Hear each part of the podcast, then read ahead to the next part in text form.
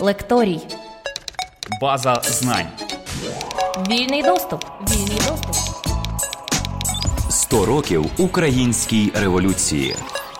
Симон Петлюра помилився, не розрахував свої сили і випустив із пляшки джина, який увійшов в історію української революції під назвою Отаманщини. Спочатку ніщо не віщувало лиха, аж допоки гетьманат Павла Скоропадського, що прийшов на зміну Центральній Раді, не розгорнув активну антиселянську політику. Виборні селянські керманичі, переважно сільська інтелігенція та звільнені з армії військові, не лише очолили повстанський селянський рух, але й стали зброєю директорії, коли та оголосила протигетьманське повстання. Але Симон Петлюра не розрахував свої сили. Сформована із повстанців армія швидко вийшла з під контролю. А за деякий час ті, хто привів директорію до влади, стали її затятими ворогами. Кандидат історичних наук, автор книжки Українська отаманщина Юрій Митрофаненко наголошує, що отаманщина і повстанський рух не синоніми. До того ж, не можна скидати з історичних терезів своєрідний український анархізм.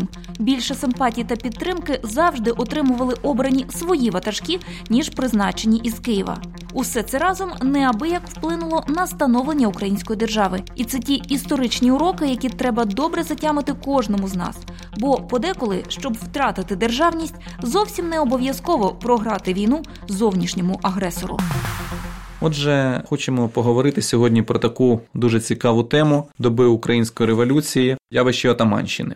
Тема дуже непроста, неоднозначна. І колись Олександр Вишнівський, вояк армії УНР, третій залізної дивізії. Ось у нас явище доби сучасної російсько-української війни, поняття кіборги. А тоді були такі залізні люди. Третя залізна дивізія, командир її був полковник Олександр Удовиченка. А один з його старшин був Олександр Вишнівський. До речі, і Удовиченко, і Вишнівський відмовлялися іменуватися отаманами. Чому? Тому що, на жаль, на той момент явище отаманщини пов'язане з таким, начебто, позитивним поняттям отаман є прислів'я не плач козак отаманом будеш. Але у добу української революції поняття отамани, явище отаманщина мало різний зміст, різні, як кажуть філологи, семи, різне значення. І тому хочу процитувати як епіграф до нашої передачі Олександра Вишнівського, ще раз нагадую, вояка армії УНР, старшини 3-ї залізної дивізії, який за кілька років до своєї смерті встиг видати книгу Повстанський рух і Атаманщина. І, зокрема, там є така цитата, дуже цікава: реальне віддзеркалення тієї частини нашої історії, яка війшла до неї під назвою Атаманія, може викликати, я думаю, викличе у декого скригіт зубів. І на мою адресу, тобто на адресу Олександра Вишнівського, вояка армії УНР, посипляться закиди, що я, мовляв, кидаю пляму на непорушне табу, а запальні опоненти закинуть мені навіть сплямування повстанського руху. Отже, треба відразу відзначити декілька важливих моментів, що Отаманщина і повстанський рух, по-перше, це не є поняття синоніми, і, зокрема, у добу української революції її учасники дуже чітко розрізняли ці поняття: Отаманщина і повстанський рух. Зокрема, про це писали вояки армії УНР, зокрема Малінович Павленко, Яків Орел Гальчевський, той самий Олександр Вишнівський, Олександр Удовиченко. Ще раз скажу, я називаю польових командирів, бойових офіцерів, а не політиків, які не були на фронті, і як часто закидають прихильники ототоження отаманщини повстанського руху, що мовляв, та інтелігенція ніколи не була на фронті. Оті перелякані писаки тільки робили, що поплюжили честь українських атаманів. Ні, насправді отаман отаману рознь, і тут важливо розібратися в цьому. Знаєте, є дуже цікава цитата людини не військовою, але дуже авторитетної харизма і участь якої в українській справі не підлягає сумніву. Мова про митрополита Української греко-католицької церкви Андрея Шептицького. Зокрема, у посланні до своїх вірян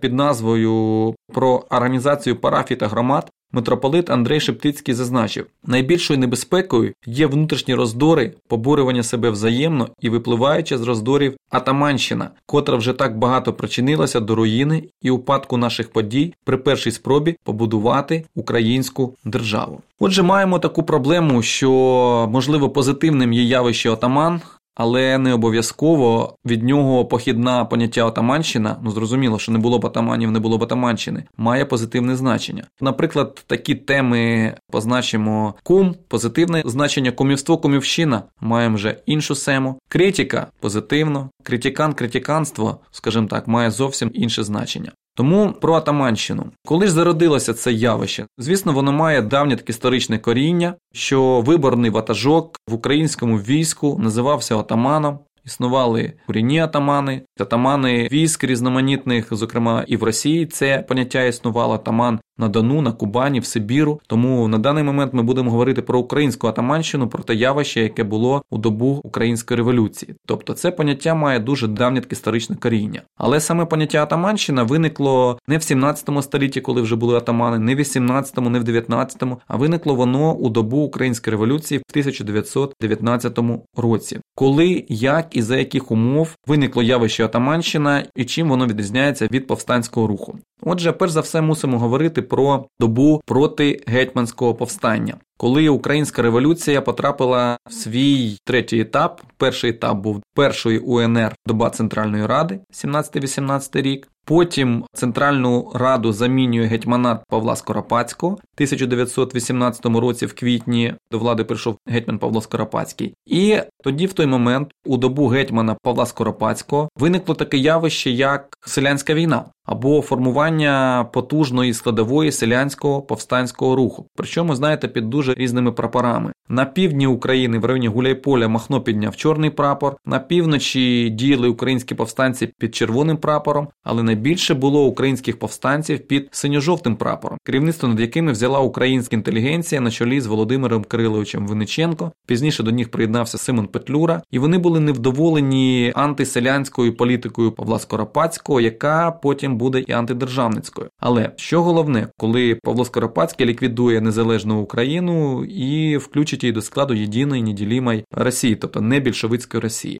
Варто звернути увагу, що в умовах антиселянської політики Скоропадського, в чому вона полягала, що фактично тоді дозволялося поміщикам повертати собі землі, і ще селяни повинні були відшкодовувати ті збитки, які вони завдали поміщикам, коли ділили їхню землю, їхні маєтки. Звісно, це викликало невдоволення селянства, розпочалися масштабні селянські повстання, і ватажками цих повстань були отамани, виборні селянські керманичі. Серед них було чимало вчителів, сільських вчителів, які користувалися авторитетом серед суспільства і могли виконувати такі організаційні функції. Далі у добу української держави влада прийняла один надзвичайно непопулярний крок. Зокрема, з армії Української держави були звільнені всі офіцери, які не мали відповідної військової освіти. Тобто люди, які були патріотично налаштовані і хотіли закінчити військові школи і потім стати українськими старшинами, їх як нефахових звільнили. І ось тоді вони поповнили лави українських повстанців, тобто певний військовий досвід вони мали, організаторські здібності вони вже мали, але місця в українській армії їм регулярній, яка тоді потрохи формувалася, не знайшлося. Як потім зазначав один з учасників, до речі, війська і гетьмана Павла Скоропадського, і директорії УНР Михайло Малінович Павленко, каже, коли я дивився на атаманів, я розумів, що це жертви отої невдалої військової реформи Олександра Рогази, який був при Павлові Скоропадському. Таким чином, бачимо, що оце покоління майбутніх отаманів, повстанських ватажків було сформовано у добу проти гетьманського повстання. Коли ж директорія на чолі з Винниченком, Петлюрою і ще трьома членами Андрієвським, Макаренком, Швецем оголосили проти гетьманське повстання, то з одного боку маємо армію гетьмана, орієнтовану на частину регулярних військ, плюс російські офіцери. А з іншого боку, це були українські повстанські війська на чолі з виборними ватажками-атаманами і частина регулярних військ. Але найбільшу складову цієї армії директорії становили саме повстанські ватажки. В той момент е, звання атаман стало таким загальнонародним так іменували виборного ватажка, і вони фактично взяли тоді під контроль владу на периферії в усіх місцевостях, які були тоді далеко від Києва. Директорія, яка не мала регулярної армії, вітала створення повстанських загонів, і їм в час протигетьманського повстання надавалися надзвичайні повноваження. Тобто, фактично, атамани, виборні ватажки, які отримували мандати посвідчення від Українського національного союзу, керівників директорії, вони мали перебирати на себе військову владу владу, цивільну владу, судову владу і фактично були володарями своїх територій. Лекторій. Знання від тих, кому довіряють. Юрій Митрофаненко, отамани та отаманщина. Як усе починалося і що з того вийшло? Протигетьманське повстання зазнало успіху, тобто гетьман отримав поразку від військ директорії, і одним з основних сил були саме повстанські ватажки атамани. І тут сталася така дуже цікава ситуація, що герої протигетьманського повстання невдовзі стали ворогами противниками тої влади, яку вони допомогли їй отримати. Мова якраз про директорію. Ситуація така, що головою директорії був Володимир Кирилович Вениченко, а головним атаманом був Симон Васильович Петлюра. Регулярної армії не було. Армію гетьмана, яка складалася переважно з російських офіцерів і російсько налаштованих мешканців України, перемогли українські повстанці. Тому тоді Петлюра робить е, такий висновок, що регулярну армію будувати не треба, достатньо повстанської армії на чолі з отаманами. І фактично він починає будувати армію повстанську, а не армію регулярну. Але що тут виявилося? Що оті повстанці вони через деякий час перестають визнавати над собою і владу Петлюри тому що вважали, що оскільки вони повстанці, що вони нерегулярне військо, що вони самі своє військо дуже часто сформовували, забезпечували його всім необхідним зброєю, харчуванням, амуніцією, то відповідно вони не повинні підпорядковуватися центральній владі. Спочатку вони не підпорядковувалися Винниченку, а потім вони перестали підпорядковуватися Симону Петлюрі. Петлюра вважав, що йому вдасться контролювати цих постатей, але він помилився. Один з істориків Валерій Федорович Солдатенко зазначив, що Петлюра не розрахував, якого джина він випустив з пляшки. Тобто маємо ситуацію, що повстанські ватажки, герої протигетьманського повстання, тепер петлюрі не підпорядковуються. Чому? Логіка їх була така, що оскільки вони виборні ватажки, і оскільки вони мало чим зобов'язані владі, то відповідно і виконувати накази командування вони можуть за власним бажанням. Логіка така: ми повстанці, нас ніхто не наймав. І по суті, Симону Петлюрі дуже важко було контролювати цих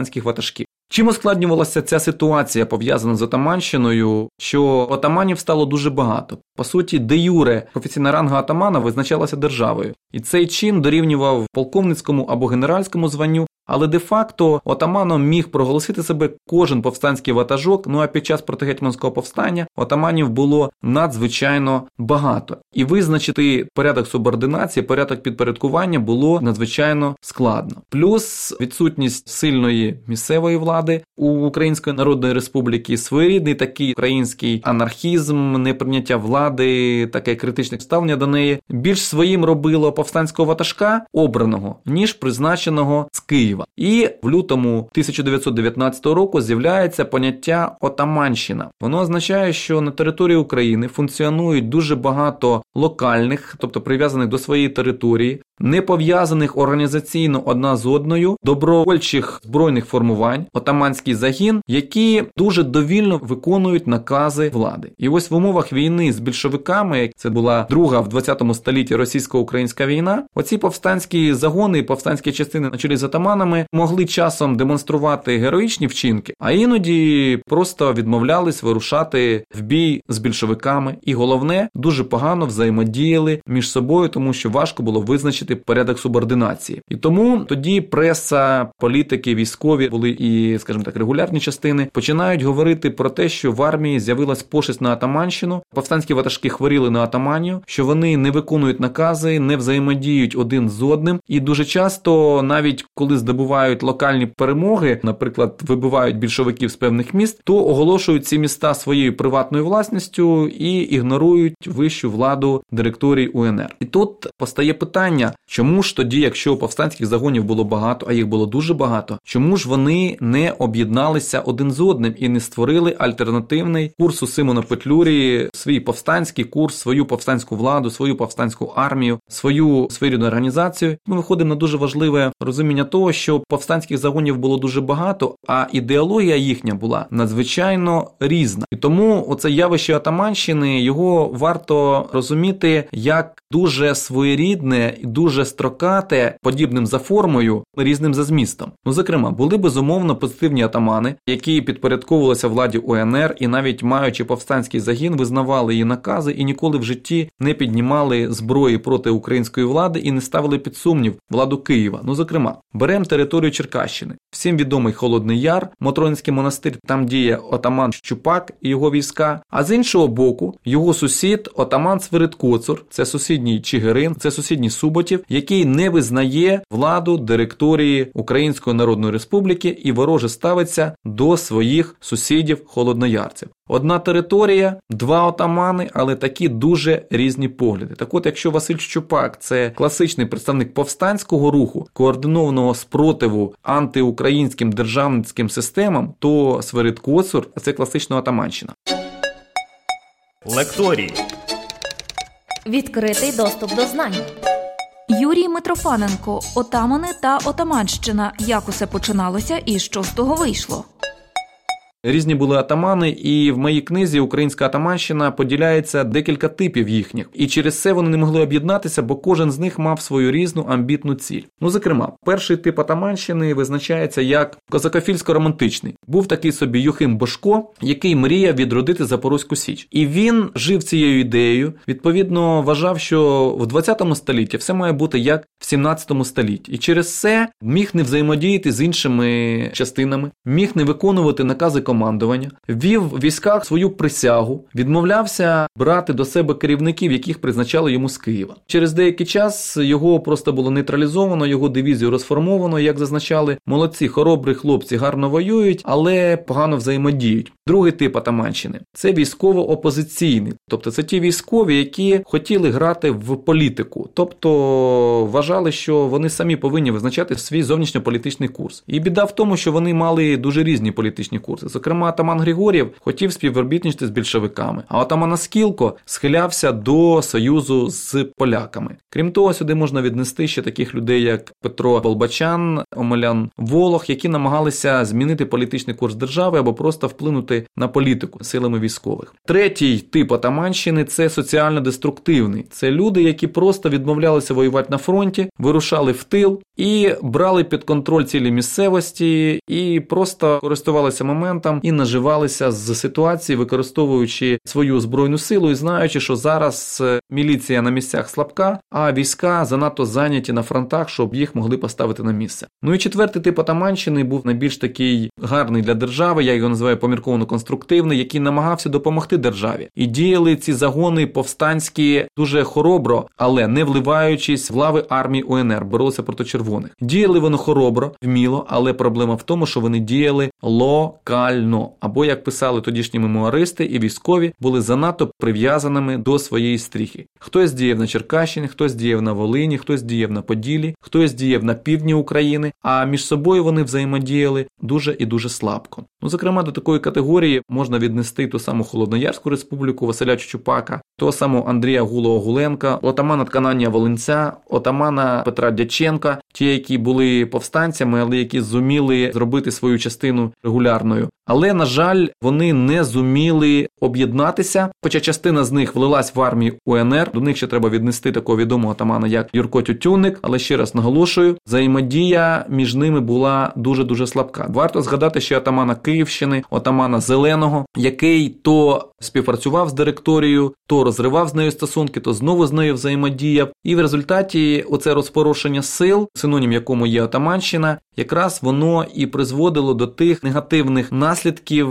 які, скажімо так, дуже погано позначилися на долі української революції. Симон Петлюра і Отаманщина, яким було його ставлення до цього явища, яке він фактично сам започаткував. Ну тут дуже доречною буде навести цитату Симона Петлюри, що свій час я Отаманщину використовував, вона свою роль виконала, вона дозволила мені реалізувати певну політичну програму. Коли ж я бачив, що вона свою місію повністю виконала, каже Симон Петлюра, я почав різати її як сліпу кішку. Тобто ставлення Симона Петлюри до цього явища. Спочатку підтримка, коли ж він побачив, що у того джина, якого він випустив з пляшки, він не контролює, він почав боротися з цими повстанськими ватажками за допомогою різних методів: і контррозвідка, і регулярні частини армії УНР, і різноманітна державна інспектура, і суди, але остаточно подолати це явище йому так і не вдалося. Тому головний підсумок цієї сторінки нашої історії доби української революції під назвою Отаманщина є такий: будьмо отаманами але не хворіємо на атаманщину. Будьмо гарними, сміливими ватажками, але вміємо узгоджувати свої особисті інтереси, регіональні інтереси, корпоративні інтереси з державними. І тоді буде з нами сила. Ви слухали лекцію кандидата історичних наук, автора книжки Українська отаманщина Юрія Митрофаненка Отамани та Отаманщина. Як усе починалося і що з того вийшло. Лекторій. База знань. Доступ не обмежений.